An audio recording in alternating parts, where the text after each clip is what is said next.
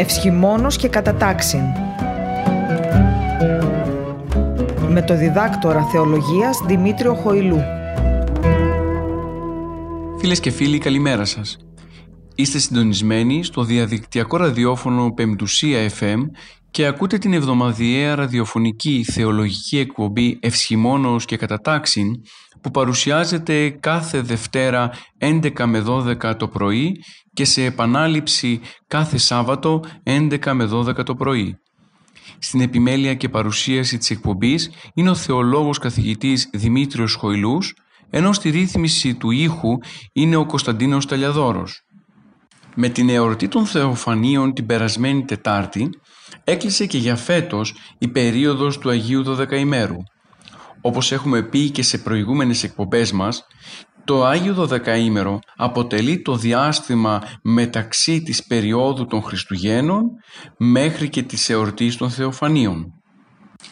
Έτσι λοιπόν η περίοδος ανάμεσα σε δύο μεγάλες ακίνητες εορτές των Χριστουγέννων και των Θεοφανίων ονομάζεται Άγιο Δωδεκαήμερο και έχει έναν έντονο εορταστικό χαρακτήρα γεγονός το οποίο επιβεβαιώνεται και από το ότι σε όλη αυτή την περίοδο δεν νηστεύουμε μέχρι και την παραμονή των φώτων όπου η μέρα αυτή είναι η μέρα αυτή της νηστείας. Μέσα σε αυτό το εορταστικό διάστημα του Αγίου Δωδεκαημέρου περιλαμβάνεται η μεθέορτος περίοδος των Χριστουγέννων μέχρι τις αποδόσεώς της, δηλαδή 31 Δωδεκάτου. Ακολουθούν οι γιορτές της συνάξης της Παναγίας 26 Δωδεκάτου η μνήμη των Θεοπατώρων, Ιωσήφ του Μνήστορος, Ιακώβου του αδελφόθεου και Δαβίδ του βασιλέως και η μνήμη των ενερθέντων νηπίων υπό Ηρώδους στη Βιθλέεμ. Ακολουθεί η Κυριακή Πρωτοφώτων καθώς και κυριώνυμη δεσποτική εορτή των φώτων στην οποία εορτάζουμε το γεγονός της βαπτίσεως του Κυρίου. Μεταξύ των όλων των παραπάνω εορτών παρεμβάλλεται και η 8η ημέρα από την γέννηση του Σωτήρος που είναι η εορτή της περιτομής του Κυρίου, δηλαδή η 1η Ιανουαρίου. Αν και έχει τονιστεί και σε προηγούμενη εκπομπή μας, θα πρέπει να πούμε πως κάθε εορτή μέσα στον ετήσιο ορτολογικό κύκλο της Εκκλησίας μας έχει τρία στάδια. Έχει τα προεόρτια, την κυρίως εορτή και τα μεθεόρτια, δηλαδή τον, τον απόϊχό της. Στο τέλος του εορτασμού της κυριώνυμης εορτής, οκτώ μέρες μετά, έχουμε τη λεγόμενη απόδοση της εορτής.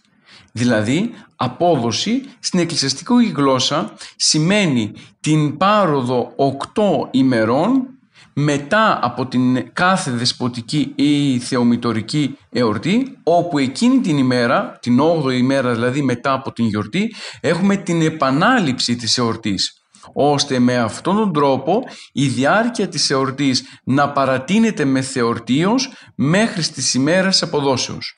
Αυτό σημαίνει λοιπόν ότι μέσα στη ζωή της Εκκλησίας ο εορτασμός κάθε εορτής δεν είναι στιγμιαίος αλλά η μία γιορτή παραδίδει σκητάλη στην επόμενη γιορτή ώστε με αυτόν τον τρόπο ο χριστιανός ζώντας μέσα στη ζωή της Εκκλησίας να έχει μια συνέχεια και να μην βλέπει τα γεγονότα αποσπασματικά ώστε ο νους του καθενός από εμάς να είναι συγκεντρωμένος στο συνολικό έργο της Θείας Οικονομίας όπως αυτό παρουσιάζεται μέσα στη λειτουργική ζωή της Εκκλησίας μας. Συμπερασματικά λοιπόν, απόδοση της εορτής στην εκκλησιαστική γλώσσα σημαίνει την μετά πάροδο οκτώ συνήθως ημερών επανάληψη της εορτής. Η καθιέρωση της απόδοσης των εορτών τόσο των δεσποτικών όσο και των θεομητορικών προέρχεται από την παράδοση του Ισραηλιτικού λαού στην Παλαιά Διαθήκη. Εξετάζοντας κανείς την εβραϊκή παράδοση θα διαπιστώσει ότι μέσα στον Ισραηλιτικό λαό οι μεγάλες Ισραηλιτικές εορτές ήταν ακριβώς 8 ημέρες. Στο βιβλίο Λεβιτικό, κεφάλαιο 23, στίχος 36, εκεί ακριβώς διαβάζουμε «Επτά ημέρας προσάξατε λοκαυτώματα το Κυρίο και η μέρα η ογδόη κλητή Αγία έστε ημίν και προσάξατε λοκαυτώματα Κυρίο εξόδιον έστι παν έργων λατρευτών ου ποιήσετε». Ενώ σε άλλο βιβλίο της Παλαιάς Διαθήκης στους αριθμούς κεφάλαιο 25 στίχος 34 διαβάζουμε και χήμαρον εξεγών ένα περί αμαρτίας πλην της ολοκαυτώσεως της διαπαντός, εθυσία αυτών και εσποδέ αυτών, και τη ημέρα τη ογδόη εξόδιον έστε ημίν, παν έργων λατρευτών ου ποιήσει εν αυτήν. Με τα παραπάνω γίνεται κατανοητό πως η Εκκλησία κληρονόμησε την παραπάνω Ιουδαϊκή συνήθεια και την ενέταξε μέσα στην λειτουργική της ζωή οργανικά. Πράγμα το οποίο δείχνει όπως έχουμε πει και σε προηγούμενες εκπομπές την συνέχεια μεταξύ της εβραϊκής και της χριστιανικής λατρείας. Άλλωστε, αυτή η λειτουργική εβραϊκή πράξη δεν δημιουργούσε πρόβλημα στη θεολογία της Εκκλησίας. Αντιθέτως, έδινε την δυνατότητα η Εκκλησία να διαπαιδαγωγήσει και να κατηχήσει με τον καλύτερο δυνατό τρόπο τα μέλη της, ώστε με την πάροδο των οκτώ ημερών και επαναλαμβάνοντας τον εορτασμό της δεσποτικής ή θεομητορικής εορτής τα μέλη της Εκκλησίας να γίνουν πάλι κοινωνοί τόσο της θεολογίας όσο και των μηνυμάτων που επιθυμούν να περάσουν οι ύμνοι της Εκκλησίας. Φυσικά η πρώτη γραπτή μαρτυρία γύρω από την παράταση της εορτής για ένα οκταήμερο μέσα στη ζωή της Εκκλησίας μας έρχεται από τον Ευσέβιο, ο οποίος μιλάει για τα εγγένεια των βασιλικών Τύρου και Ιεροσολύμων το 355 μετά Χριστόν. Αν και αυτό πρόκειται ένα ιδιαίτερο και έκτακτο γεγονός, Πολύ νωρίς επικράτησε η συνήθεια μέσα στη ζωή της Εκκλησίας και ιδίως της Εκκλησίας των Ιεροσολύμων να παρατείνει δηλαδή τον εορτασμό των μεγάλων εορτών του Πάσχα, των Επιφανίων και της Πεντηκοστής για οκτώ ημέρες μετά. Η λειτουργική αυτή πράξη της Εκκλησίας των Ιεροσολύμων γρήγορα διαδόθηκε στην Ανατολή και στην Δύση και έφτασε μέχρι και στις μέρες μας. Έτσι λοιπόν, κατά μίμηση του παραπάνω του λειτουργικού που συναντάται στην Εκκλησία των Ιεροσολύμων, οι εορτές, οι δεσποτικές και θεομητορικές πλέον ακολούθησαν τον οκταήμερο εορτασμό και ολοκληρώνεται ο εορτασμός τους μέσα από το γεγονός της αποδόσεως της εορτής θεωρήσαμε αναγκαίο να ξεκαθαρίσουμε ακριβώς το τι σημαίνει απόδοση της εορτής γιατί είναι γεγονός πως πολλές φορές οι χριστιανοί ακούνε τους εκκλησιαστικούς λειτουργικούς όρους και δεν γνωρίζουν τι σημαίνουν αυτοί. Έτσι λοιπόν σήμερα θέλαμε να δώσουμε μια μικρή ερμηνεία γύρω από την έννοια της απόδοσης και τι σημαίνει αυτή στην εκκλησιαστική γλώσσα ώστε ο καθένας από εμάς να μπορεί και να γνωρίζει το πόσο κρατάει ο εορτασμός μιας δεσποτικής ή μιας θεομητορικής εορτής. Οι περισσότεροι από εμάς γνωρίζουμε την απόδοση της εορτής του Πάσχα η οποία ακριβώς γίνεται 40 μέρες μετά από την Κυριακή του Πάσχα και αυτό γιατί; Για να μπορέσει η Εκκλησία να διατηρήσει αυτήν τη χαρμόσυνη περίοδο και το μήνυμα της Αναστάσεως στις καρδιές όλων των μελών της Εκκλησίας. Γίνεται λοιπόν κατανοητό από όλα όσα έχουμε πει μέχρι τώρα πως η περίοδος που διανύουμε μέχρι και τις 14 Ιανουαρίου είναι η περίοδος εορτασμού της μεγάλης δεσποτικής εορτής των Θεοφανίων. Στις 14 Ιανουαρίου η Εκκλησία θα μας καλέσει λοιπόν πάλι στην απόδοση της εορτής που όπως προείπαμε είναι η μέρα κατά την οποία επαναλαμβάνεται η εορτή ώστε αυτή να περάσει στην αιωνιότητα και να μεταβούμε πλέον στην αναμονή της επόμενης δεσποτικής εορτής.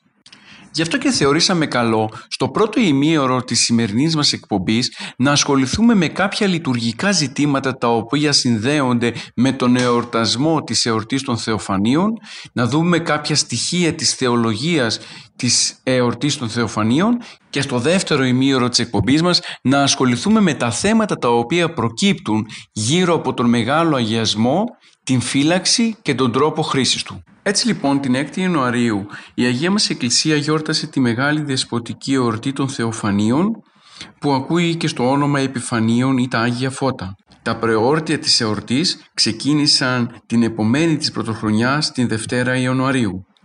Μέσα στην προπαρασκευαστική αυτή περίοδο έπεσε φέτος και η Κυριακή Πρώτων Φώτων την 3η Ιανουαρίου και αυτή η Κυριακή εντάσσεται μέσα στην προεόρτια λειτουργική ετοιμασία των πιστών για τον εορτασμό του μεγάλου γεγονότος των Θεοφανίων.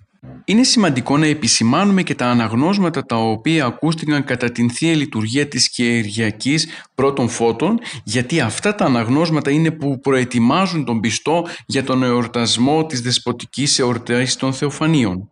Την Κυριακή πρώτων φώτων στη Θεία Λειτουργία ακούσαμε τον πρόλογο από το Καταμάρκον Ευαγγέλιο όπου εκεί αφηγείται την εμφάνιση του προδρόμου στην έρημο του Ιορδάνου, το κήρυγμά του και την, και την προφητεία του περί του Χριστού. Μάλιστα, εκεί αναφέρεται πως ο Ιωάννης ευάπτισε εν ενίδατη, ο ισχυρότερος όμως του προδρόμου έρχεται ο πίσω του και θα βαπτίσει τον λαό εμπνεύματι Αγίου. Η Ευαγγελική περικοπή που διαβάστηκε την Κυριακή πρώτων φώτων, δηλαδή στις 3 Ιανουαρίου, προέρχεται από το Καταμάρκον Ευαγγέλιο όπως προείπαμε, κεφάλαιο 1, στίχη 1 ως 8. Σε αυτό το σημείο θα πρέπει να τονίσουμε το πως, το πως το πρόσωπο που έπαιξε σημαντικό ρόλο στη βάφτιση του Χριστού είναι ο Τίμιος Πρόδρομος, δηλαδή ο Ιωάννης ο Βαπτιστής. Ο Ιωάννης ο Βαπτιστής πρόκειται για μια μεγάλη φυσιογνωμία. Ένα μεγάλο προφήτη που βρίσκεται στο μετέχμιο μεταξύ της Παλαιάς και της Καινής Διαθήκης. Είναι δηλαδή ο τελευταίος των προφητών της Παλαιάς και ο πρώτος των προφητών της Καινής Διαθήκης. Ο τρόπος της συλλήψεώς του ήταν θαυματουργικός, δηλαδή έγινε με την παρέβαση του Θεού δια του σπέρματος του πατέρα του Ζαχαρία και όχι εκ πνεύματος Αγίου. Η γέννησή του συνδέεται με θαυματουργικά γεγονότα. Η διαμονή του από τριών ετών στην έρημο δείχνει και την αγγελική του πολιτεία. Το κήρυγμα της μετανοίας ήταν προετοιμασία του λαού για την υποδοχή του Μεσσία. Η ταπείνωσή του ήταν μεγαλειώδης, αλλά και ο τρόπος της τελειώσεώς του εδείχνει ότι έφτασε σε μεγάλα ύψη χάριτος. Έτσι λοιπόν ο Τίμιος Πρόδρομος ήταν συγγενής του Χριστού αφού η μητέρα του η Παναγία ήταν συγγενής με τη μητέρα του προδρόμου την Ελισάβετ. Όταν ο Τίμιος Πρόδρομος ήταν έμβριο έξι μηνών στην κοιλιά της μητέρας του, τότε έγινε ο Ευαγγελισμός Θεοτόκου. Οπότε καταλαβαίνουμε ότι ο Ιωάννης ο Βαπτιστής ήταν έξι μήνες μεγαλύτερος από τον Χριστό. Ο Ιωάννης ο Πρόδρομος έλαβε το Πνεύμα το Άγιο, το οποίο τον ανέδειξε ως προφήτη ήδη από την κοιλιά της μητέρας του. Αυτό το ξέρουμε γιατί όταν η Παναγία είχε συλλάβει με τη δύναμη του Αγίου Πνεύματος χαιρέτησε τη μητέρα του Ελισάβετ και τότε λέει ο Ευαγγελιστής Λουκάς στο κεφάλαιο 1 στίχος 41 εσκύρτησε το βρέφος εν την κοιλία αυτής. Έτσι λοιπόν θα λέγαμε πως έγινε προφήτης και μετέδωσε το προφητικό του χάρισμα στη μητέρα του αφού και εκείνη δι' αυτού του τρόπου αναγνώρισε τη μητέρα του Κυρίου. Στη ζωή της Εκκλησίας έχουν αποδοθεί στον βαπτιστή του Χριστού δύο ονόματα, αυτό του Ιωάννη και αυτό του προδρόμου. Η λέξη Ιωάννης σήμαινε δώρο του Θεού, ενώ πρόδρομος είναι αυτός ο οποίος προηγείται του δρόμου, δηλαδή είναι ο προάγγελος του Μεσσία. Λέγεται φυσικά και βαπτιστής γιατί βάπτισε τον Χριστό. Όλες οι παραπάνω αναφορές διασώζονται μέσα στα κείμενα του Αγίου Κοσμά του Μαϊουμά, ο οποίος στον κανόνα των Θεοφανίων χαρακτηρίζει τον πρόδρομο ως φωνή του λόγου, ως λίχνο του φωτός, ως εωσφόρο του ηλίου. Όλα τα ονόματα, τα επίθετα και οι φράσεις συνδέονται με το βασικό του έργο που είναι να προαναγγείλει τον ερχομό του Μεσσία. Φυσικά το βάπτισμα του Ιωάννου ήταν βάπτισμα μετανοίας. Με αυτό ο Ιωάννης προσπαθούσε να οδηγήσει τους ανθρώπους στη συνέστηση των αμαρτιών τους και να τους προετοιμάσει ώστε να δεχτούν το τελειότερο βάπτισμα που θα ερχόταν όταν ο Χριστός εμφανίζονταν στον κόσμο. Είναι γεγονός πως πολλοί αναρωτιούνται πως αφού ο Χριστός ως τέλειος Θεός και τέλειος άνθρωπος δεν είχε διαπράξει καμία αμαρτία, τότε γιατί βαπτίστηκε; Την απάντηση στο παραπάνω ερώτημα την παίρνουμε μέσα από τον Άγιο Ιωάννη τον Δαμασκηνό. Ο Άγιος Ιωάννης ο Δαμασκηνός λοιπόν λέει ότι ο Χριστός δεν βαπτίστηκε επειδή είχε ανάγκη καθάρσεως, αλλά την εμήν οικειούμενος κάθαρση. Όπως ο Χριστός έπαθε και σταυρώθηκε για τον άνθρωπο και αισθάνθηκε όλη την οδύνη και τον πόνο, έτσι οικειούται και τη δική μας κάθαρση. Με αυτόν τον τρόπο πέτυχε πολλά πράγματα. Επομένως ο Χριστός κατά τον Άγιο Ιωάννη του Δαμασκηνό βαπτίστηκε για να συντρίψει τις κεφαλές των δρακόντων στο νερό επειδή υπήρχε η αντίληψη ότι οι δαίμονες κατοικούν μέσα στο νερό για να πλύνει την αμαρτία και να θάψει ολόκληρο τον παλαιό Αδάμ μέσα στο νερό για να αγιάσει το βαπτιστή αφού δεν αγίασε ο πρόδρομος τον Χριστό αλλά ο Χριστός τον πρόδρομο όταν ο τελευταίος έβαλε το χέρι του πάνω στο κεφάλι του Χριστού για να τηρήσει τον νόμο αφού αυτός ο ίδιος τον έδωσε και δεν έπρεπε να φανεί παραβάτης του για να αποκαλύψει το μυστήριο της Αγίας Τριάδος αφού την ώρα εκείνη έχουμε την φανέρωση της Αγίας Τριάδος για να γίνει τύπος και υπογραμμός του δικού μας βαπτίσματος που είναι τέλειο βάπτισμα και γίνεται με είδωρ και πνεύμα Άγιο. Πέρα από αυτά όμως, ο Χριστός με τη βάπτισή του στον Ιορδάνη ποταμό αγίασε και τα νερά. Γι' αυτό και την ημέρα των Θεοφανίων τελούμε την ακολουθία του αγιασμού των υδάτων και κατά τη διάρκεια της τελετής παρακαλούμε το Άγιο Πνεύμα να αγιάσει τα ύδατα. Έτσι, μετά τον αγιασμό πάβει να είναι νερό της πτώσεως και γίνεται είδωρο ανακαινήσεως αφού ενώνεται με την άκτιστη χάρη του Θεού. Από την Δευτέρα Ιανουαρίου μέχρι και την 5η Ιανουαρίου έχουμε την τετραήμερη προεόρτια περίοδο μέσα στην οποία συναντάμε τους κανόνες, τα τριώδια και τα άλλα ιερά άσματα τα οποία προετοιμάζουν τους πιστούς για την εορτή των Θεοφανίων.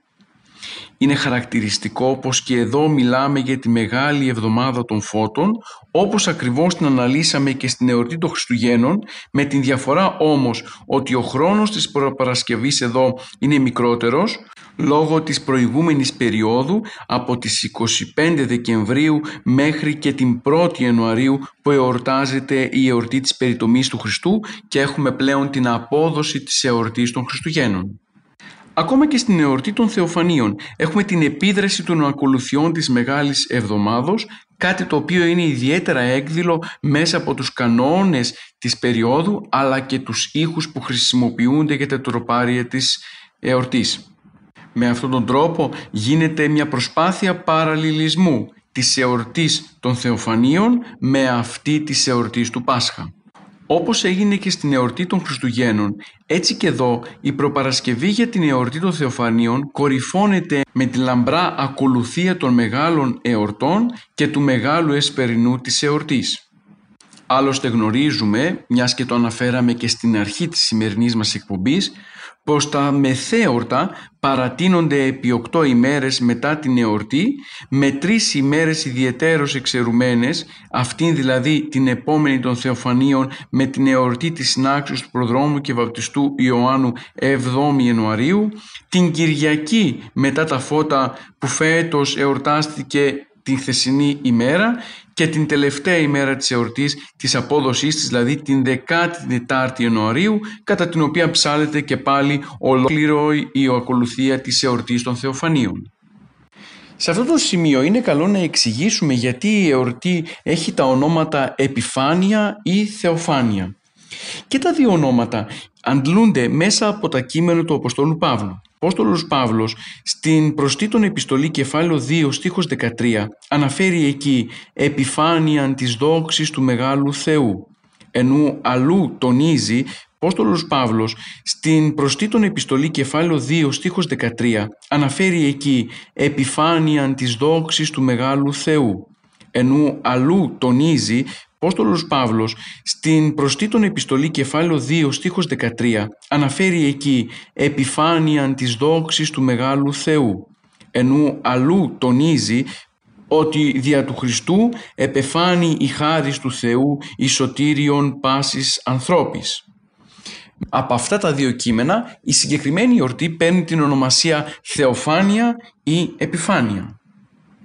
Βέβαια οι όροι είναι αρχαιολινικοί και αυτό γιατί οι εθνικοί με τους όρους θεοφάνεια ή επιφάνεια εννοούσαν την, την εμφάνιση της θεότητος μεταξύ των ανθρώπων ή την παρουσία του Θεού Αυτοκράτορα ο οποίος ανέβαινε στον θρόνο του ή έμπαινε θριαμβευτικά σε κάποια πόλη. Η Αγία μας Εκκλησία στην επιφάνεια των ψευδών θεών και των αυτοκρατόρων αντέταξε την επιφάνεια του αληθινού Θεού και βασιλέως Χριστού, την αληθινή δηλαδή θεοφάνεια.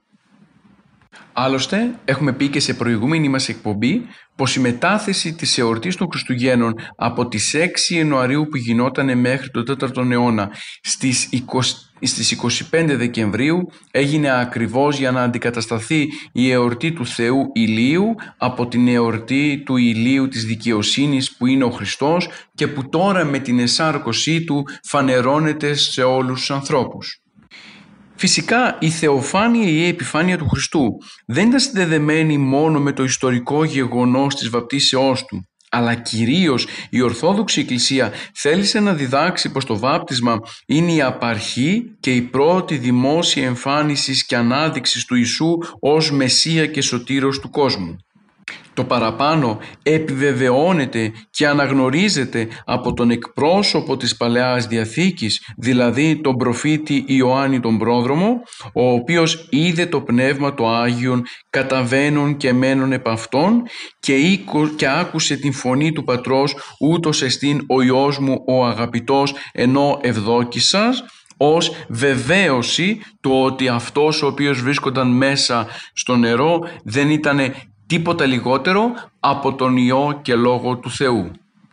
Έτσι, κατά το βάπτισμα του Χριστού, εμφανίστηκε ο Υιός Θεός, αλλά και αποκαλύφθηκε η Αγία Τριάδα στο σύνολό της, όπως ακριβώς μας μεταφέρει αυτήν την αλήθεια ο ποιητής του απολυτικίου της εορτής «Εν Ιορδάνη βαπτιζομένου σου Κύριε». Άλλωστε, το σύνολο των κανόνων της εορτής των Θεοφανίων μεταφέρει το γεγονός ότι την ημέρα στις 6 Ιανουαρίου γιορτάζουμε της Τριάδος την φανέρωση εν Ιορδάνη κάτι το οποίο το συναντάμε στην 8η οδή του πρώτου κανόνα της εορτής ποίημα του Ιερού Κοσμά. Βέβαια, το γεγονός της γεννήσεως του Χριστού αποτελεί ένα άλλο είδος επιφάνειας και φανερώσεως του Θεού στον κόσμο. Γι' αυτό και τόσο τα Χριστούγεννα όσο και η βάπτιση εορτάζονταν στις 6 Ιανουαρίου ακριβώς γιατί είχαν το ίδιο θέμα, δηλαδή την φανέρωση του Θεού μέσα στον κόσμο. Περνώντας τώρα στα υμνολογικά στοιχεία της εορτής των Θεοφανίων, θα πρέπει να πούμε πως η υμνογραφία της εορτής είναι απαραμίλου κάλου. Σε αυτήν περιλαμβάνονται έργα διασύμων αρχαίων υμνογράφων από τα λαμπρότερα της υμνογραφίας τη Εκκλησίας μας. Από την ακολουθία του όρθρου της ημέρας εορτής είναι καλό να σταθούμε στους ηρμούς του πρώτου κανόνα που είναι ποίημα του Κοσμά του Μαϊουμά του δευτέρου ήχου και που ψάλλονται και ως καταβασίες στο τέλος των οδών. Μέσα σε αυτές συνδυάζονται κατά ένα θαυμαστό τρόπο τα θέματα της καθεμία οδής προς το θέμα της εορτής. Έτσι λοιπόν, στην πρώτη οδή του κανόνα της εορτής των Θεοφανίων διαβάζουμε «Βυθού ανεκάλυψε πυθμένα και διαξηράς οικίους έλκη, εν αυτό κατακαλύψας αντιπάλους ο κρατεός εμπολέμης Κύριος, ότι δε δόξαστε». Εδώ ακριστέμα έχουμε την διάβαση της ερθράς θαλάσσης και την δια του ύδατος σωτηρία του λαού. Στην τρίτη οδή διαβάζουμε «Ισχύν οδηδούς της βασιλεύς ημών Κύριος και κέρας Χριστών αυτού υψών, παρθένου αποτίκτεται μολύδε προς το βάπτισμα, διό πιστή βοήσομεν, ουκέ στην Άγιος όσο Θεός ημών και ουκέ στην δίκαιος πλην σου Κύριε». Εδώ ακριβώς ο παντοδύναμος Θεός στηρίζει την ταπεινή Άννα και συντρίβει τους δράκοντες στο είδωρ του βαπτίσματος. Η τέταρτη οδή αναφέρεται στην προφητική φωνή του Αβακούμ και την φωνή του βόντος εν τη ερήμο βαπτιστού. «Ακίκο εκύριε φωνή σου ονείπας, φωνή βόντος εν ερήμο, ότε εμβρόντισας πολλών επιειδάτων, το σώμα τηρουμένος Υιό, όλος γεγονός του παρόντος πνεύματος δε ευόησε, σύ Χριστός Θεού σοφίας και δύναμη». Ενώ στην πέμπτη οδούη αναφέρεται το σωτήριο για τον Αδάμ έργο του ειρνοποιού Χριστού στον Ιορδάνη. Ιησούς ο ζωής αρχηγός λύσε το κατάκριμα οίκη Αδάμ του πρωτοπλάστου. Καθαρσίων δε ως Θεός μη δεόμενος, το πεσόντι καθαίρεται εν το Ιορδάνη ενώ την έκθραν κτίνας υπερέχουσαν πάντα νουν ειρήνη χαρίζεται. Στην έκτη οδή αναφέρεται το κήρυγμα της μετανοίας του προδρόμου. η φωνή του λόγου, ο λίχνος του φωτός ο εωσφόρος, ο του ηλίου πρόδρομος, εν τη ερήμο μετανοείται πάση βοά της λαής και προκαθαίρεστε ιδού γάρ πάρεστη Χριστός εκθορά στον κόσμο λυτρούμενος. Ενώ στην έβδομη οδή αναφέρεται ακριβώς στο άϊλο πυρ που δέχθηκαν τα ρίθρα του Ιορδά θυμίζοντας εμάς ακόμα τον, δρόμο, τον δρόσο της καμίνου της Βαβυλώνος. Νέους ευσεβείς καμίνο πυρσός προσομιλήσαντας, διασυρίζουν πνεύμα δρόσου αυλαβής διαφύλαξε και θείο αγγέλου συγκατάβασης, όθεν ευλογή δροσιζόμενος, ευχαρίστως ανέμελπον, υπερήμνητε ο τον πατέρων Κύριος και Θεός ευλογητώσει στην ίδια θεματική με την παραπάνω οδή συνεχίζει η 8η οδή όπου αναφέρεται, αναφέρει τα εξής Μυστήριον παράδοξον η Βαβυλώνος έδειξε κάμινος πηγάσας αδρόσων ότι ρίθρις έμελε άιλον πυρ εις δέχεστε ο Ιορδάνης και στέγην σαρκή βαπτιζόμενον τον κτίστην όν ευλογούσι λαοί και υπεριψούσιν εις πάντα στους αιώνος. Οι ηρμοί του κανόνος καταλήγουν με την υμνολογία της Μητρός του Χριστού που αναφέρει στα εξής «Απορεί πάσα γλώσσα ευθυμήν προς αξίαν ηλικιά δενούς και υπερκόσμιος, υμνήν σε Θεοτό και όμως αγαθή υπάρχουσα, την πίστην δέχου και γάρ των πόθων είδας, των ένθεων ημών, σίγαρ χριστιανών η προστάτης σε μεγαλύνομεν». Τα στοιχειράτωρα των ένων αποτελούν ιδιόμελα του πρώτου ήχου και είναι ποίημα του Γερμανού του πρώτου Πατριάρχου Κωνσταντινούπολεως. Θα λέγαμε πως είναι θεολογικότερα γιατί μέσα σε αυτό αναφέρονται όλα εκείνα τα στοιχεία της θεολογίας που συνδέονται με το γεγονός της επιφανίας του Χριστού στους ανθρώπους. Έτσι λοιπόν, το πρώτο στοιχειρό των ένων, φως εκ φωτός έλαμψε το κόσμο, Χριστός ο Θεός ημών ο επιφανής Θεός, τούτον λαοί προσκυνήσομεν, αναφέρεται στην επιφάνεια του Χριστού, του αληθινού δηλαδή Θεού και στο φως που έλαμψε στον κόσμο δια της παρουσίας Του. Ενώ στο αμέσως επόμενο η επιφάνεια του αληθινού φως συνδυάζεται προς το βάπτισμα του Χριστού, τον αγιασμό του ύδατος και στην θεολογική έννοια του βαπτίσματος των χριστιανών και κατακλείεται με μια δοξολογική αποστροφή προς τον Θεό για τα θαυμάσια του έργα. Το αληθινό φως επεφάνει και πάση των φωτισμών δωρείται. Βαπτίζεται Χριστός με θυμόν, ο πάσης επέκεινα καθαρότητος, ενίηση των αγιασμών το είδατη και ψυχό του των καθάρσιων γίνεται. Η ακολουθία του όρθρου κατακλείεται πλέον με το γνωστό θριαμβευτικό απολυτικείο των θεοφανίων του πρώτου ήχου. Η φανέρωσης του Τριαδικού Θεού, η Θεοφάνεια, έγινε κατά το βάπτισμα του επιφανέντος Χριστού και φωτίσαντος τον κόσμο ο Υιός και Λόγος του Θεού βαπτίζεται στον Ιορδάνη, η φωνή του Πατρός εμαρτύρει ονομάζουσα Υιόν αγαπητόν το Χριστό και το Πνεύμα εμφανίζεται εν είδη περιστεράς επισφραγίζοντας το ασφαλές του Λόγου. Και τα τρία ονόματα της εορτής, επιφάνεια, θεοφάνεια, φώτα, υποδηλώνονται στο τροπάριο της εορτής. Εκεί ακριβώς ακούμε «Εν Ιορδάνη βαπτιζομένους σου Κύριε» ή της τριάδος εφανερώθη προσκύνησης του γαργενήτωρος η φωνή προς εμαρτύρηση αγαπητών σε Υιόν ονομάζουσα και το πνεύμα εν είδη περιστεράς ευεβαίου του λόγου του ασφαλές ο επιφανής Χριστέ ο Θεός και τον κόσμον φωτίσας δόξαση.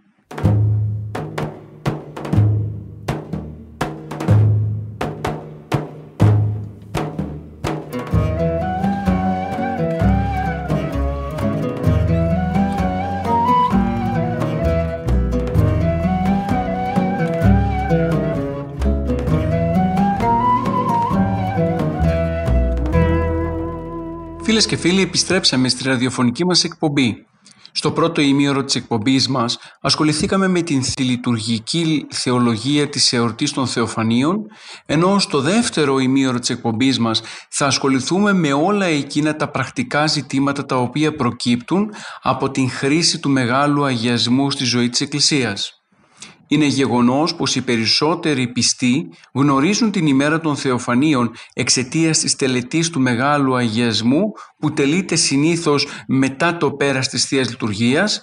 Έχει ως σκοπό οι πιστοί χριστιανοί να πάρουν το νερό μέσα από την κολυβήθρα και να το χρησιμοποιήσουν για τις διάφορες ανάγκες τόσο τις δικές τους όσο και των σπιτιών τους. Είναι αλήθεια ότι η Εκκλησία περιέβαλε πάντοτε το μεγάλο αγιασμό με ιδιαίτερη ευλάβεια λόγω ακριβώς της ιδιαίτερης της τελετής που τελείται εις ανάμνηση του βαπτίσματος του Κυρίου κατά τον εορτασμό του γεγονότος. Αν και δεν κατατάσσεται μεταξύ των επτά μυστηρίων, η σχέση προς την ευλογία του ύδατος του Αγίου Βαπτίσματος κάνει τον αγιασμό ισότιμο προς αυτό Γι' αυτό και ο Μεγάλος Αγιασμός θεωρείται δεύτερον της Αγίας Κοινωνίας και δίνονταν πάντοτε σε αυτούς οι οποίοι είχαν κόλλημα προς το μυστήριο της Θείας Κοινωνίας. Ο τονισμός αυτός της ιερότητος της ακολουθίας του Μεγάλου Αγιασμού οδήγησε από ευλάβεια βέβαια σε ορισμένες υπερβολές μία από τις οποίες είναι και αυτό το οποίο ακούμε πολλές φορές το αν επιτρέπεται ο αγιασμός να διατηρείται στην οικία μας καθ' όλη τη διάρκεια του έτους, να χρησιμοποιείται για τα σπίτια και για τα κτήματα ή και για τα ζώα μας. Πολλοί αναρωτιούνται αν ο αγιασμός της παραμονής των θεοφανίων είναι ακριβώς για να τον πίνουμε ή είναι απλώς για να ευλογούμε με αυτόν τα σπίτια μας. Διαβάζοντας τα ειρηνικά της ακολουθίας του Μεγάλου Αγιασμού, εκεί διαπιστώνουμε τα εξής από τις χαρακτηριστικές αιτήσεις. Υπέρ του γενέσθε αυτό, πως καθαρισμό ψυχών και σωμάτων, πάση της αριωμένης και μεταλαμβάνουν εξ αυτών. Ενώ αλλού διαβάζουμε υπέρ του καταξιωθήνε ημάς εμπληστήνε αγιασμού δια της των υδάτων τούτο μεταλήψεως τη αοράτο επιφανία του Αγίου Πνεύματος. Από τις δύο παραπάνω ειρηνικές αιτήσεις κατανοούμε πως ο αγιασμός τόσο της παραμονής όσο και της κυριώνυμης ημέρας είναι όχι μόνο για να τον πιούμε και μεταλαμβάνουν εξ αυτών αλλά κυρίως για να χρησιμοποιηθεί ως εμπλισμός αγιασμού δι, τη αοράτο επιφανία του Αγίου Πνεύματος. Άρα λοιπόν μπορεί να χρησιμοποιηθεί ο αγιασμός τόσο της παραμονής όσο και της Θεοφανίων και για να ευλογηθούν οι οικίες, τα κτήματα και τα ζώα μας αλλά και για να πιούμε από αυτόν.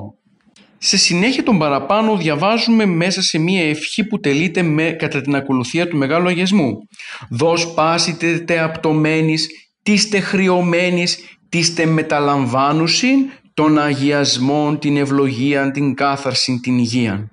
Αυτή η ευχή διαβάζεται ξαναλέω και την παραμονή της εορτής των φώτων αλλά και την κυριώνυμη ημέρα άρα μας δίνουν τα ίδια τα ειρηνικά τον τρόπο με τον οποίο θα χρησιμοποιηθεί ο αγιασμός τόσο της παραμονής όσο και της ημέρας των Θεοφανίων. Χαρακτηριστικοί είναι οι κώδικες οι οποίοι διασώζουν την αλήθεια της Εκκλησίας και τη λειτουργική της παράδοση. Εκεί αναφέρεται πάντων αγιαζομένων και μεταλαμβανόντων εκ της του αγιάσματος μεταλήψεως και εραντήσεως.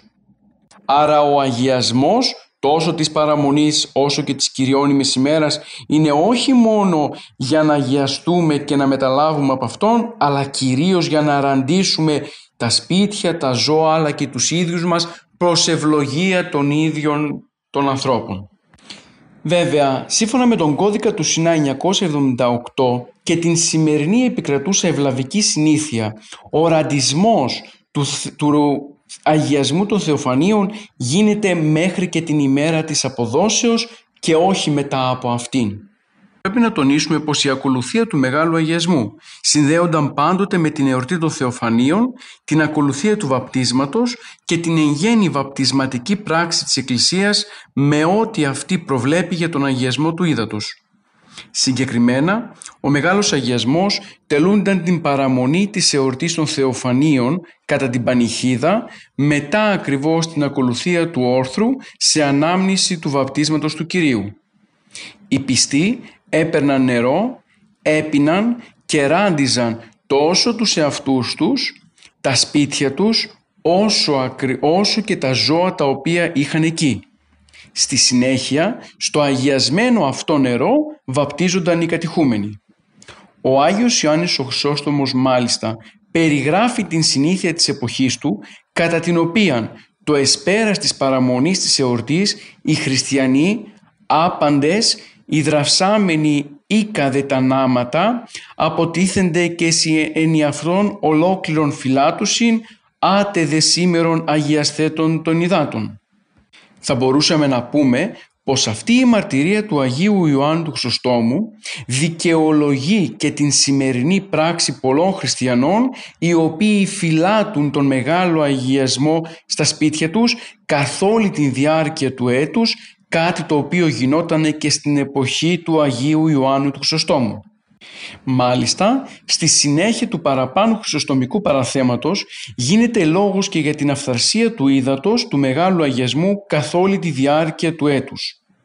Σχετική απάντηση γύρω από το αν επιτρέπεται να φυλάται το αγιασμός στο σπίτι των χριστιανών βρίσκουμε και σε, με ένα άλλο κείμενο του Αγίου Αθανασίου του Παρίου το οποίο κείμενο έχει ως τίτλο «Κατά τον αμαθός και ανοήτος λεγόντων και δυσχυριζομένων ότι δεν πρέπει να φυλάτωσουν οι χριστιανοί στα σπίτια τους μεγάλον αγιασμό». Στο ίδιο κείμενο επιβεβαιώνεται η πράξη των χριστιανών της εποχής του Αγίου Ιωάννου του Χρυσοστόμου ότι δηλαδή ο Μέγας Αγιασμός φυλάτονταν στα σπίτια καθ' όλη τη διάρκεια του έτους πράγμα το οποίο δείχνει ότι ακόμα και στην εποχή του Αγίου Αθανασίου του Παρίου συνεχίστηκε αυτή η ιερή παράδοση. Με την γενίκευση του νηπιοβαπτισμού, δηλαδή από τον 6ο αιώνα και μετά, και την κατάργηση της τάξεως των κατηχουμένων, η πράξη του αγιασμού του ύδατος διατηρήθηκε συνδεδεμένη με την εορτή των Θεοφανίων και τη βάπτιση του Κυρίου. Αλλά αποκτώντας σύμφωνα με τον Άγιο Σημεών της Θεσσαλονίκης και μια άλλη σημασία αυτή της ανανέωσης της χάριτος του βαπτίσματος που και ο καθένας από εμάς ξεχωριστά. Ο Πατριάρχης Αντιοχίας Πέτρος ο Γναφεύς προς διευκόλυνση των χριστιανών οι οποίοι ήθελαν να πάρουν οι ίδιοι αγιασμό και να ραντίσουν τα σπίτια τους και τα ζώα τους, όρισε να τελεί το αγιασμός κατά την παραμονή του εσπέρας. Έτσι ξεχώρισαν δύο ακολουθίες μεγάλου αγιασμού. Πρώτα ο αγιασμός της παραμονής της εορτής των Θεοφανίων για αγιαστική χρήση των χριστιανών και ο αγιασμός της κυριώνυμης ημέρας που συνδέονταν με τη βάπτιση του κατηχουμένων. Η παραπάνω μαρτυρία δικαιολογεί και την ύπαρξη φιάλης στους, στο προάβλιο χώρο των ναών ήδη από τον 6ο αιώνα στην οποία και τελούνται η ακολουθία του αγιασμού. Γίνεται λοιπόν κατανοητό ότι ο αγιασμός που τελείται κατά την παραμονή της εορτής των Θεοφανίων με τον αγιασμό που τελείται το πρωί στις ενορίες μας κατά την ημέρα των Θεοφανίων δεν έχει καμία μα καμία διαφορά. Είναι μέγας αγιασμός και ο ένας της παραμονής αλλά και αυτός της ημέρας των Θεοφανίων. Από ό,τι καταλαβαίνουμε, η διαφορά που υπάρχει στην τέλεση των δύο αγιασμών είναι μόνο για λειτουργικούς λόγους πρακτικούς την παραμονή δηλαδή οι πιστοί οι βαπτισμένοι χριστιανοί παίρναν το αγιασμένο είδωρ και με αυτό αγίαζαν τα χωράφια, τα ζώα και τα σπίτια τους και τον φύλαταν καθ' όλη τη διάρκεια του έτους στις οικίες τους σύμφωνα με τη μαρτυρία του Αγίου Ιωάννου του Χρυσοστόμου ενώ την επόμενη μέρα το πρωί κατά την τέλεση του όρθρου γίνονταν η ακολουθία του Μεγάλου Αγιασμού μέσα στο οποίο νερό και βαπτίζονταν κατόπιν οι κατηχούμενοι της Εκκλησίας. Δεν θα ήταν παράλογο να λέγαμε πως η διπλή τέλεση του Μεγάλου Αγιασμού των Θεοφανίων, την παραμονή και την κυριώνυμη μέρα μπορεί να παραλληλιστεί προς την νεωτερική επίσης πράξη της τελέσεως της Θείας Λειτουργίας δύο φορές κατά τις Κυριακές και τις επίσημες εορτές όπου οι πνευματικές ανάγκες το απαιτούν. Ίως λοιπόν θα μπορούσε να συσχετιστεί προς την συνήθως κρατούσα στους ενοριακούς ναούς πρακτική όταν τυχόν τελείται σε αυτούς ολινικτία να τελείται Δευτέρα λειτουργία κατά την ημέρα των εορτών αυτών για την εξυπηρέτηση των πιστών που δεν μπορούν να μετάσουν στην ακολουθία και στη Θεία Λειτουργία της Αγρυπνίας. Όπως λοιπόν στις παραπάνω περιπτώσεις θα ήταν αδιανόητο να αναζητηθεί κάποια διαφορά μεταξύ των δύο λειτουργιών, το ίδιο και για την δύο φορές τέλεση του Μεγάλου Αγιασμού δεν υπάρχει λόγος να τεθεί πρόβλημα. Συγκρίνοντας κανείς την ακολουθία του Ιερού Βαπτίσματος και αυτή την ακολουθία του Αγιασμού των Θεοφανίων, διαπιστώνει εύκολα πως η δεύτερη είναι τροποποιημένη ακολουθία του Βαπτίσματος. Μάλιστα, θα μπορούσαμε να πούμε πως η μία επέδρασε πάνω στην άλλη. Η ακολουθία του αγιασμού του ύδατος που γίνονταν το εσπέρα της, το εσπέρα της παραμονής των Θεοφανίων σε αντίθεση με την εκτενή ακολουθία του βαπτίσματος ήταν στην αρχή σύντομη ενώ σιγά σιγά πλουτίστηκε με πρόλογο με την προσθήκη αποσπασμάτων από επίκαιρες εορταστικές ομιλίες. Αυτές οι προσθήκες έγιναν για να μην υπολείπεται της άλλης ακολουθίας του αγιασμού και για να εξαρθεί το εορταζόμενο γεγονός της ημέρας. Αργότερα, λόγω της μη ύπαρξης της τάξης των κατηχουμένων και της εγκατάλειψης των προβαπτισματικών τελετών, η ακολουθία του αγιασμού του ύδατος για το βάπτισμα, αφού έχασε πλέον τη λαμπρότητά της, προσέλαβε τον πρόλογο από την εσπερινή ακολουθία του αγιασμού. Κατά αυτόν τον τρόπο επήλθε πλήρης εξομοίωση των δύο αυτών ακολουθιών, του μεγάλου δηλαδή αγιασμού της παραμονής και της κυριώνυμης ημέρας της εορτής των φώτων. Τα παραπάνω κατατείνουν ακριβώς το συμπέρασμα πως τόσο ο αγιασμός της παραμονής όπως προείπαμε όσο και ο αγιασμός της κυριώνυμης ημέρας είναι ίδιος και αυτός μέγας αγιασμός. Χαρακτηριστική είναι η μαρτυρία στο 570 από κάποιον δυτικό προσκυνητή των Αγίων Τόπων με όνομα Αντωνίνο, ο οποίος περιγράφει το πώς γινόταν ο αγιασμός του ύδατος στον Ιορδάνη ποταμό την εορτή των Θεοφανίων και πώς οι χριστιανοί παίρνανε το αγιασμένο νερό και το χρησιμοποιούσαν για αγιασμό τόσο των ίδιων όσο των οίκων τους καθώς και των ζώων τους στο ίδιο νερό, στο ίδιο αυτό αγιασμό μέσα από τον Ιορδάνη ποταμό βαπτίζονταν στη συνέχεια οι κατηχούμενοι της Εκκλησίας. Θα έλεγαμε λοιπόν πως η ακολουθία του Μεγάλου Αγιασμού έχει καταγωγή από τα Ιεροσόλυμα. Δηλαδή, ο τόπος στον οποίο διασώζεται η ανάμνηση της βαπτίσεως του Κυρίου υπό το προδρόμου στα νερά του Ιορδάνη ήταν ο λόγος για τον οποίο εισήχθη η συγκεκριμένη ακολουθία μέσα στη λειτουργική ζωή της Εκκλησίας. Από τα Ιεροσόλυμα πέρασε αυτή η ακολουθία στην Αντιόχεια, κατόπιν στην Κωνσταντινούπολη και από εκεί στη Μικρά Ασία.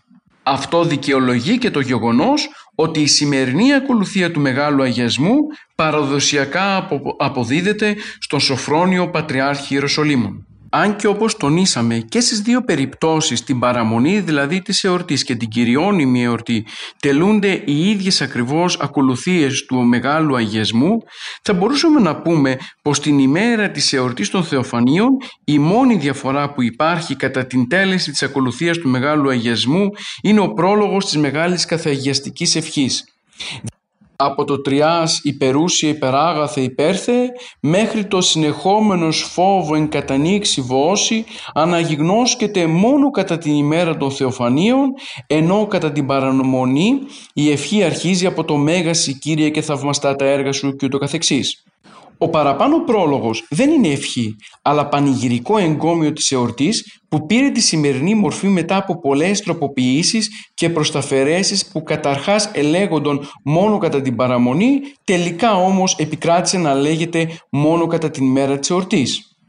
Η προσθήκη του εγκομείου αυτού κάνει την ακολουθία πανηγυρικότερη αλλά δεν αλλοιώνει καθόλου την ουσία της, στην οποία καθώς είδαμε αποτελεί μεταγενέστερο και εμβόλυμο στοιχείο. Επομένως και της παραμονής και της εορτής ο αγιασμός είναι ακριβώς ο ίδιος μέγας αγιασμός και στις δύο περιπτώσεις.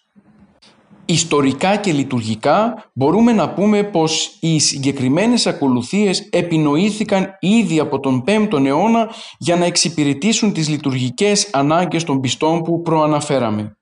Άρα η διάκριση που φαίνεται και στις μέρες μας μεταξύ των δύο αγιασμών της παραμονής και της κυριώνυμης ημέρας δεν είναι καθόλου δικαιολογημένη τόσο για τη λειτουργική ζωή όσο και για τη θεολογία της Εκκλησίας μας δεδομένου ότι και στις δύο ακολουθίες διαβάζονται οι ίδιες ακριβώς ευχές. Φυσικά να τονίσουμε πως ο διαχωρισμός μεταξύ μικρού και μεγάλου αγιασμού δεν έγκυται τόσο στην αγιαστική χάρη όσο με τη σύνδεση του μεγάλου αγιασμού με το γεγονός της βαπτίσεως του Κυρίου. Έτσι λοιπόν, ο μικρός αγιασμός είναι εκείνη ακριβώς η ακολουθία που τελείται στα σπίτια και στα χωράφια και στα καταστήματα του καθενός από εμάς ξεχωριστά οποτεδήποτε μέσα στο έτος και γίνεται ακριβώς για να ευλογηθούν τα έργα των ανθρώπων ενώ ο μεγάλος αγιασμός είναι ακριβώς εκείνη η ακολουθία με την οποία ευλογείται το είδωρ άπαξ του ενιαυτού και αυτό συνδεόμενο πάντοτε με το γεγονός και την εορτή της βαπτίσεως του Κυρίου, δηλαδή της εορτής των Θεοφανίων. Αυτή η διαφοροποίηση μεταξύ μικρού αγιασμού και μεγάλου αγιασμού δεν υπάρχει στην καθαγιαστική πράξη των δύο αυτών ακολουθιών, αλλά κυρίως το ότι ο μεγάλος αγιασμός συνδέεται με τα Θεοφάνεια, ενώ ο μικρός αγιασμός μπορεί να τελεστεί οποτεδήποτε μέσα στο λειτουργικό έτος. Ένα άλλο πρόβλημα που δημιουργείται ανάμεσα στις τάξεις των πιστών χριστιανών είναι το αν χρειάζεται να κάνουμε νηστεία για να μεταλάβουμε τον μεγάλο αγιασμό. Η νηστεία της παραμονής των θεοφανίων κακώς θεωρείται ότι έχει σχέση με τη μετάληψη του μεγάλου αγιασμού. Κατά το παλιό έθιμο της Εκκλησίας, στις μεγάλες εορτές προηγούνταν μια προετοιμασία η οποία εκτός από, τους, από τα άλλα περιελάβανε και νηστεία. Οι νηστείες αυτές ήταν είτε ο λίγο μόνο ημερών, μιας, δυο, τριών ή και μιας εβδομάδας, είτε μεγαλύτερων ημερών όπως αυτή της Μεγάλης Τεσσαρακοστής. Έτσι λοιπόν, τέτοιες προπαρασκευαστικές νηστείες έχουμε στα Χριστούγεννα, στο Πάσχα, στην εορτή των Αγίων Αποστόλων, της μεταμορφώσεως και της κοιμήσεως Θεοτόκου. Σε κάποια λειτουργικά τυπικά βρίσκουμε ιδιαίτερες νηστείες και πριν την εορτή μεγάλων Αγίων όπως του Αγίου Δημητρίου, των Ταξιαρχών ή της υψώσεως του Τιμίου Σταυρού.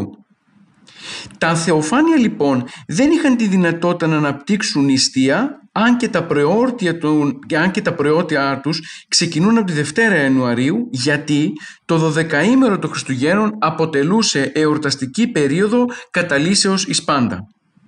Εξάλλου, η νηστεία των Χριστουγέννων είναι προπαρασκευαστική και για τα θεοφάνεια, εφόσον αυτές οι εορτές παλαιότερα αποτελούσαν μία ενιαία εορτή που εορτάζονταν την 6η Ιανουαρίου. Έτσι λοιπόν από τον 4ο αιώνα και μετά που η εορτή των Χριστουγέννων αποκόπηκε από τις 6 Ιανουαρίου και πήγε στις 25 Δεκεμβρίου το δεν υπήρχε ε, ημέρα κατά την οποία να προετοιμαστούν οι πιστοί χριστιανοί με νηστεία για την εορτή της, ε, των Θεοφανίων. Εξαιτίας αυτού του γεγονότος λοιπόν κατά την παραμονή της εορτής των Θεοφανίων εισήχθη μέσα στο νηστιοδρόμιο της Εκκλησίας μας η νηστεία, η ξηροφαγία ως γεγονός προετοιμασίας για τον εορτασμό των Θεοφανίων και όχι για την μετάληψη του Μεγάλου Αγιασμού. Έτσι λοιπόν η νηστεία κατά την παραμονή των Θεοφανίων δεν αφορά τη μετάληψη του Μεγάλου Αγιασμού αλλά την προπαρασκευή για την Θεία Μετάληψη την ημέρα της εορτής των Θεοφανίων. Άλλωστε εάν χρειαζόταν για την μετάληψη του Μεγάλου Αγιασμού να ακολουθήσει, να προηγηθεί νηστεία, τότε θα έπρεπε και η Τετάρτη Ιανουαρίου, η οποία είναι παραμονή της 5ης Ιανουαρίου που τελείται πάλι Μεγάλος Αγιασμός όπως προείπαμε, και αυτή η ημέρα να ήταν νηστήσιμη ημέρα. Αντιθέτως, η Τετάρτη Ιανουαρίου αποτελεί μια καταλύσιμη ημέρα στην οποία μπορεί ο πιστός να φάει οτιδήποτε επιθυμεί και την επόμενη μέρα στον Εσπερινό και την Θεία Λειτουργία του Μεγάλου Βασιλείου μπορεί, αφού τελείται ο, η ακολουθία της, του Μεγάλου Αγιασμού, μπορεί να μεταλάβει του Μεγάλου Αγιασμού της 5ης Ιανουαρίου, γεγονός το οποίο αποδεικνύει πως δεν υπάρχει καμία σύνδεση μεταξύ νηστείας της παραμονής και, και μεταλήψεως του Μεγάλου Αγιασμού της Κυριώνυμης ημέρας. Διαβάζοντας κανείς τα διακονικά της παραμονής, εκεί ακριβώς μιλούν για μεταλαμβάνοντας εκ του ύδατος και για τον αγιασμό που θα λάβουν οι πιστοί δια της των υδάτων τούτο μεταλήψεως τη αοράτο επιφανία του Αγίου Πνεύματος. Την ίδια καθαγιαστική ευχή και την ευχή της κεφαλοκλησίας που διαβάζουμε την παραμονή των φώτων, την διαβάζουμε και την ημέρα της εορτής των Θεοφανίων, αποδεικνύοντας ακριβώς ότι όχι μόνο ο ένας αγιασμός της παραμονής είναι ίδιος με τον άλλον, αλλά όπως δεν χρειάστηκε νηστεία για τον αγιασμό της παραμονής των φώτων, έτσι δεν χρειάζεται και νηστεία για τον αγιασμό της ημέρας των Θεοφανίων. Φίλες και φίλοι, ολοκληρώνοντας την σημερινή μας εκπομπή, ας συνοψίσουμε όλα όσα έχουμε πει μέχρι τώρα. Ο Μεγάλος Αγιασμός τελείται κάθε χρόνο την 5η και 6η Ιανουαρίου. Δεν υπάρχει με καμία διαφορά μεταξύ του Μεγάλου Αγιασμού που τελείται την παραμονή των Θεοφανίων και ανήμερα της εορτής. Ο μικρός αγιασμός σε σχέση με τον μεγάλο αγιασμό διαφοροποιείται στο ότι ο μικρός αγιασμός τελείται την πρώτη μέρα κάθε μήνα ή και εκτά, εκτάκτος όποτε το ζητούν οι χριστιανοί, ενώ ο μεγάλος αγιασμός τελείται μόνο δύο φορές τον χρόνο, την 5η και την 6η Ιανουαρίου στο νεό και συνδέεται ουσιαστικά με το βάπτισμα του Κυρίου. Ο Μεγάλος Αγιασμός φυλάσσεται όλο το χρόνο στο ναό για εκείνες τις περιπτώσεις των πιστών οι οποίοι δεν μπορούν να κοινωνήσουν εξαιτίας του ότι διατελούν υπό το επιτίμιο του πνευματικού και εξαιτίας αυτού κοινωνούν με όνο Μεγάλο Αγιασμό. Φυσικά μπορούν οι πιστοί να φυλάσσουν στο σπίτι τους τον Μεγάλο Αγιασμό ώστε να το χρησιμοποιούν για πάσαν ωφέλιαν επιτίδιον αρκεί φυσικά μέσα στο σπίτι να τηρούνται όλες εκείνες οι ευλαβικές συνήθειες όπως είναι η ατομική προσευχή και το καντήλι το ακίμητο μπροστά στις εικόνες. Η νηστεία η οποία υπάρχει πριν την εορτή των Θεοφανίων δεν συνδέεται με τίποτα με την μετάληψη του Μεγάλου Αγιασμού αλλά κυρίως με το γεγονός της εορτής των Θεοφανίων και τη μετάληψη των θείων δώρων κατά την τέλεση της Θείας Λειτουργίας το πρωί της εορτής των Θεοφανίων. Με όλα όσα είπαμε στη σημερινή μας εκπομπή Επιθυμούμε να ξεκαθαρίσουμε ορισμένα θέματα τα οποία είναι γεγονός πως πολλοί πιστοί χριστιανοί τα έχουν θα λέγαμε μπερδεμένα ή πολλοί εξ αυτών δεν γνωρίζουν ποια είναι η σωστή λειτουργική πράξη της Εκκλησίας. Φίλες και φίλοι, στις επόμενες εκπομπές μας θα ασχοληθούμε με το μυστήριο του βαπτίσματος. Θα δούμε δηλαδή όλα εκείνα τα λειτουργικά και θεολογικά ζητήματα που συνδέονται με το μεγάλο αυτό μυστήριο και το οποίο μυστήριο συνδέεται με το γεγονός της βαπτίσεως του Κυρίου μιας και η πράξη αυτή αποτέλεσε προτύπωση του δικού μας βαπτίσματος. Ανανεώνουμε λοιπόν το ραδιοφωνικό μας ραντεβού για την επόμενη Δευτέρα 11 με 12 το πρωί. Μέχρι τότε χαίρετε.